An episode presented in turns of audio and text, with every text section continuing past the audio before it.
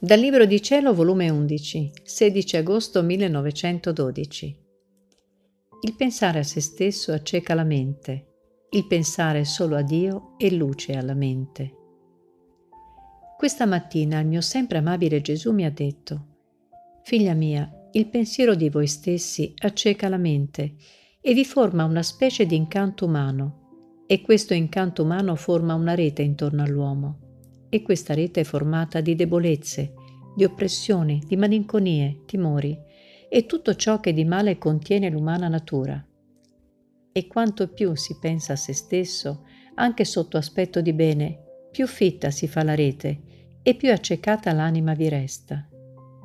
Mentre il non pensare a se stesso e il pensare a me solo, solo ad amarmi, siano qualunque le cose, e luce alla mente, e vi forma un dolce incanto divino, e questo incanto divino vi fa pure la sua rete.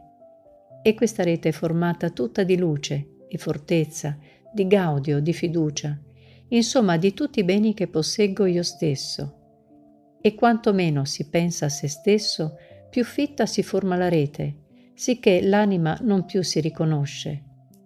Quanto è bello vedere l'anima ravvolta in questa rete che vi ha tessuto l'incanto divino, come è piacevole, graziosa e cara a tutto il cielo, viceversa l'anima che pensa a se stessa.